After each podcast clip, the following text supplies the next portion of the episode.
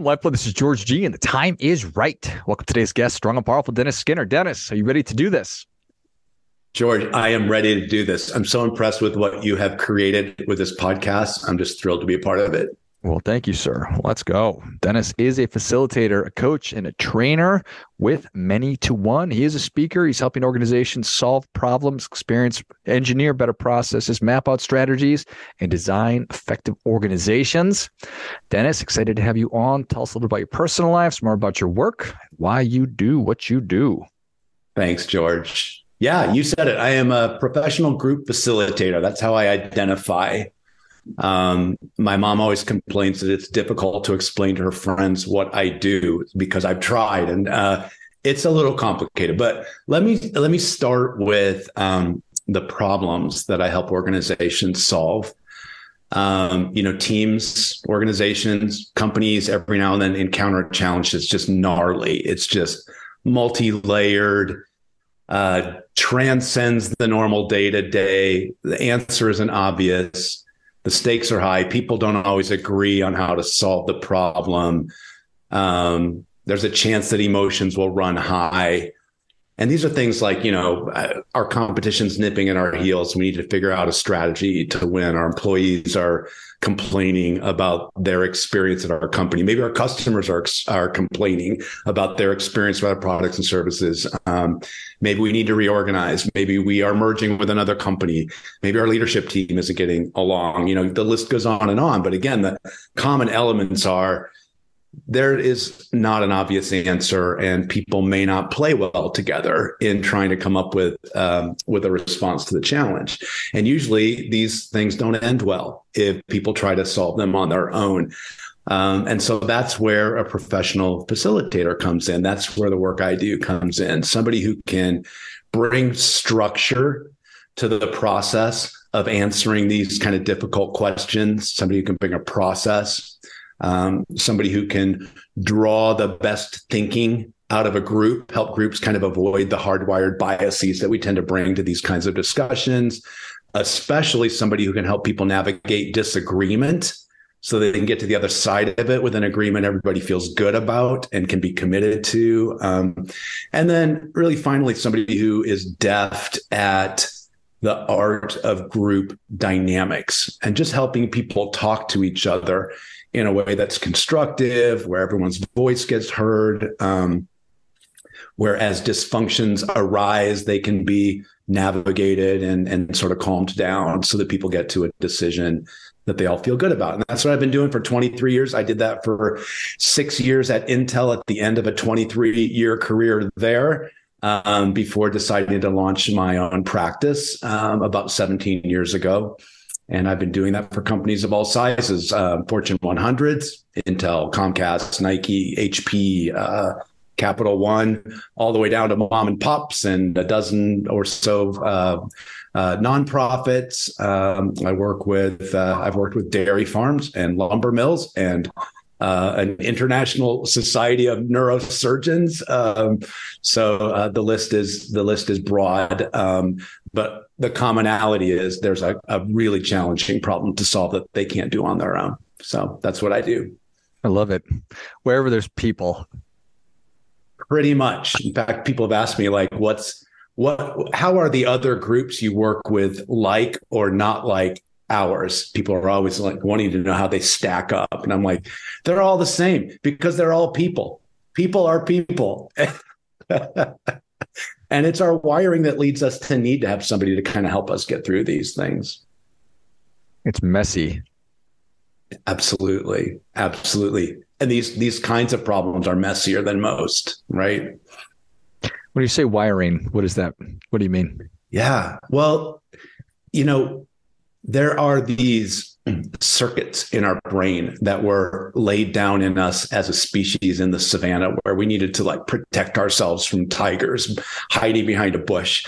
And a, and leaves would rattle and we would immediately be like uh, my life is in danger. I need to run or i need to fight. And those wires no longer serve us because we're not often faced with tigers behind bushes but we are faced with other things that show up as a threat like somebody just said something about my performance or somebody just questioned my uh, organism, my team's um, uh, ability to do what they said they were going to do. And so that feels like a threat. And we go into fight or flight mode and we don't show up in ways that are constructive. We get defensive. And, uh, you know, we, we literally go into, into attack mode rather than realizing, no, it's not really a threat. Actually, this is a problem that we need to solve together. Um, and there's other wiring, you know, if you, if you Google cognitive biases, you'll find a Wikipedia page that lists them, and there's like 150 to 200 of these things that are literally brain wires that get in the way of our ability to show up in ways that are productive. One example of which is optimism bias. And people always think things are going to go better than they really are going to go, which is why every project, probably in the history of mankind, has been over budget and uh, you know and late. And so that's an example where a group facilitator can hold up a mirror and say well maybe we should be thinking not only about the best case scenario but let's paint a picture of the worst case and maybe something in between and see we can generate a plan that will mitigate the risks that are going to get in the way of that worst case plan. Even though i get it we think it's going to go well but maybe it might not. So let's talk about that right? Yeah, I think that that makes a lot of sense, and I, I, I still do. I still feel like it's a personal affront when somebody is tailgating me or it's traffic or professionally. It was really bad when I was in my twenties, you know. Um, yeah. And so I, I totally identify with everything you just said, and I can see been part of organizations where the battle lines get drawn and that guy's a jerk and that gal's a another jerk and everything else um, and it gets really messy and i still have a, a pretty good chip on my shoulder which i'm working to i guess make smaller. You seem dennis in in just the couple of interactions that i had with you to be this amazingly positive easy to talk to person who is extremely well designed for this kind of work that you're doing. Do you want to pull your hair out and smack people around or is this so so are are you fighting those impulses that we other humans have or have are are, are you floating above them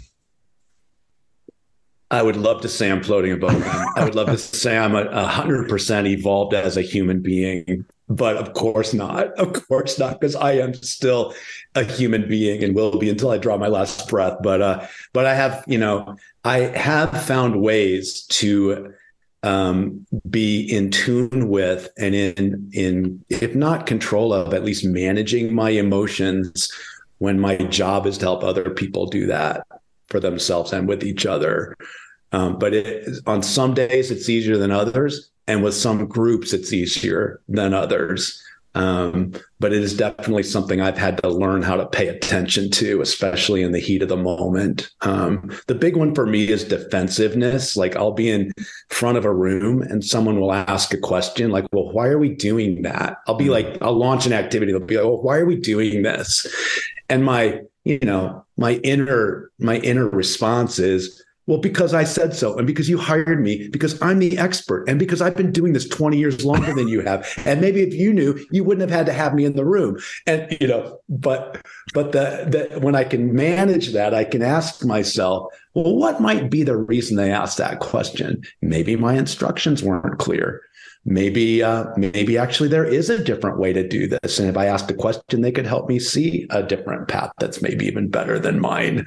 Right. So I don't know. For me, the the the secret tool for those moments has been curiosity. If I can mm-hmm. ask a question, I can stop those voices in my head that say I'm right and they're wrong. Why did that person cut me off in the grocery store parking lot and take that space that I was going to take with my turn signal on? Is it because they're a jerk? Or is it because maybe they just found out that they're mother has cancer and they're a little distracted or maybe they're in a hurry because they got to pick up their kid at school and the kid's going to be by themselves if they don't get there in five minutes. So maybe they actually deserve the parking spot more than i do. You know the curiosity helps to sort of um, paint a different picture.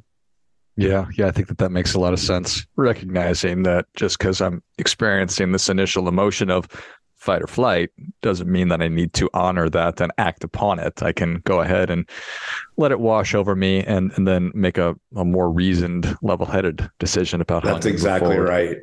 That's exactly right. There's a there's a leadership guru named Jennifer Garvey Berger, B E R G E R, who I had the privilege of working with on a uh, together with a client on an engagement. And one of the things she says is you should always, and I've really cleaved to this, you should always carry three stories. There's the one that popped into your mind and then there's probably two others. And if you just force yourself to stop and say, well, what might be two other stories for what's going on here? You might find your way to something that's closer to reality. And I just love that. Yeah, I think that that's super powerful. So it's not your job, or maybe it is. I, I assume that it's not your job to go in and fix everybody's wiring during your engagement. You're, you're you don't have the tools nor the time. You probably do have the tools, but you don't have the time mm-hmm. to be able to do that. And you are going to be encountering wounds that have been festering and and and egos and problems that have been there for some time. And what what is what is the goal? Oftentimes.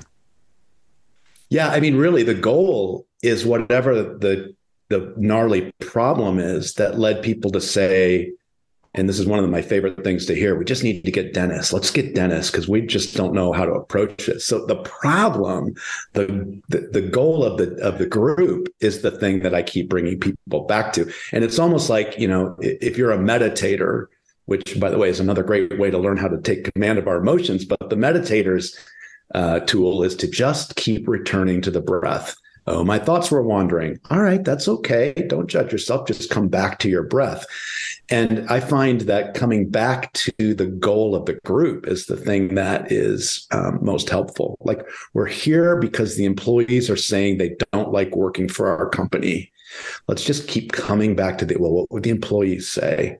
What's what's the employees' experience right now? Let's bring it back to that because that's the thing that we all we know we all agree on it's what brought us all into the room. So we could disagree about how, we can disagree about why um, they're not having a great experience, but we know we agree that they're not having a good experience and we need to solve that together. That's the breath we keep returning to, if that makes sense. It does. It does.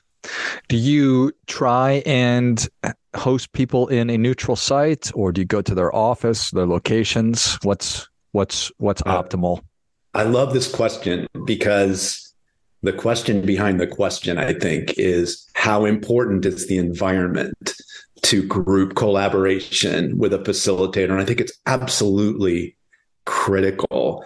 Um, so, yeah, if I can get people into a neutral area, especially like, you know, we call these things corporate offsites for a reason because typically they're they're done offsite. And if we could do it offsite, that's great. Or in a different building. If we can't go offsite, a different building than the one people work in, just because we get anchored to visual cues. Right. Um, and um, and also, once we're in the room, let's make sure we have a room that's big enough that we can move around and have activities where we're on our feet and maybe break into small groups that are in different corners of the room, working on something that will bring back to the middle of the room, um, you know, and have the right um, sort of even something as simple as how are the chairs and tables arranged you know, if it's in a big U shape, like a lot of conference rooms are, it just already has people in a sort of protected us versus them. Like you're on your side of that table on that side of the room, and I'm on my side of this table. You only see me from the from the you know shoulders up and there's this big chasm of space between me and you and we're really not a group right? So i'd much rather like fill that in and have a square or a round um, or even have people at round tables where we can have activities going on. But you know where we are and how the room is set up is absolutely critical. And of course this is a challenge we've dealt with during the pandemic and we're still dealing with with virtual workshops. Like how do we create an environment where we're all on zoom or teams that is as conducive as possible to good group collaboration? Um, that's been a challenge also. Yeah. Or just get rid of all the tables and chairs and throw a bunch of fun noodles in there and just kind of let it go or pillows or something Yeah, you're joking, but um, honestly, that's that's a great modality. Like I I had a group once where the challenge was our team isn't getting along, and there was there were trust issues, and we needed to work through those before we could get to a place where we talked about things as mechanical as like how often should we meet and what kinds of you know things like that. And uh, I ended up having it was offsite, luckily at a hotel, and I ended up having the hotel bring in just a bunch of comfy furniture and it was set up in sort of a modicum of a U shape, but there were, you know, love seats and big over overstuffed um, chairs, and it helped a lot for people to sort of just feel like we're just in the living room together, not at some boardroom. So, yeah, um, yeah. Is there such a thing as a stupid question? Uh, no, my joke is always there's no such thing as a stupid question, only stupid people who ask them. But with okay. that, which I'm of course just being playful because no, there is no such thing as a stupid question, and there's no such thing as a stupid person. Like always, always, always, there's a kernel. There's a kernel in even the thing that may seem like the most, um, you know, mundane or or uh, you know or stupid question. No, no such thing. All right. I don't know, Dennis. the only stupid question, George, is is there such a thing as a stupid question? Just kidding. Just kidding. There isn't. I like it. So, um, in terms of of the wiring, and in terms of, I, I guess if, if if you were to empower an organization to before they bring you in, have you tried this? Before before you bring me in before we do an offsite have you tried this? Is is there something that that you would recommend? Um, honestly by the time people ask me usually they've tried everything. So so i i feel like um, there are very few complicated problems that wouldn't benefit from having and of course i'm biased. This is what i do for a living and it's also if they didn't pay me i would still do it which is my dirty secret. I would only tell you and however many hundred people are listening to this right? But um but i really feel like everyone can benefit from a facilitator um, if for no other reason than the fact that it allows the person that would have led the meeting to be relieved of those pretty weighty responsibilities, to take a lot of cognitive load that they can then instead train on participating and being a part, you know, having their ideas being inserted into the mix um, and just being able to not have to be that objective third party. So, um, I think there are things people can think about doing before they come to a session like this. And I do teach classes on emotional intelligence and the ability to monitor and take command of your emotions. And, and also, um, I, I give classes on crucial conversations and how to have a, have a conversation with somebody where you know your opinions differ and your emotions are high in a way that it can actually be pleasant and you can get to the other side feeling more connected with that person versus less and having come to a mutually agreeable solution. Even though you came into it going there's no way we're ever going to figure this out. So having those kinds of um, skills and muscle building before you come into a conversation where everyone's in a room with the with the hotly contested issue in front of them those can be really helpful i think I love it. Um, and there's great work by uh, Daniel Goleman wrote the book on emotional intelligence. If people are interested in that, that's a great read. Um, and then Kerry Patterson wrote the book Crucial Conversations. Kerry Patterson et al. Um, but he's the first name, and uh, just some really great, great reading that you can do to to uh, to build some of that muscle. Beautiful. Well, Dennis, thank you so much for coming on. Where can people learn more about you? How can they engage?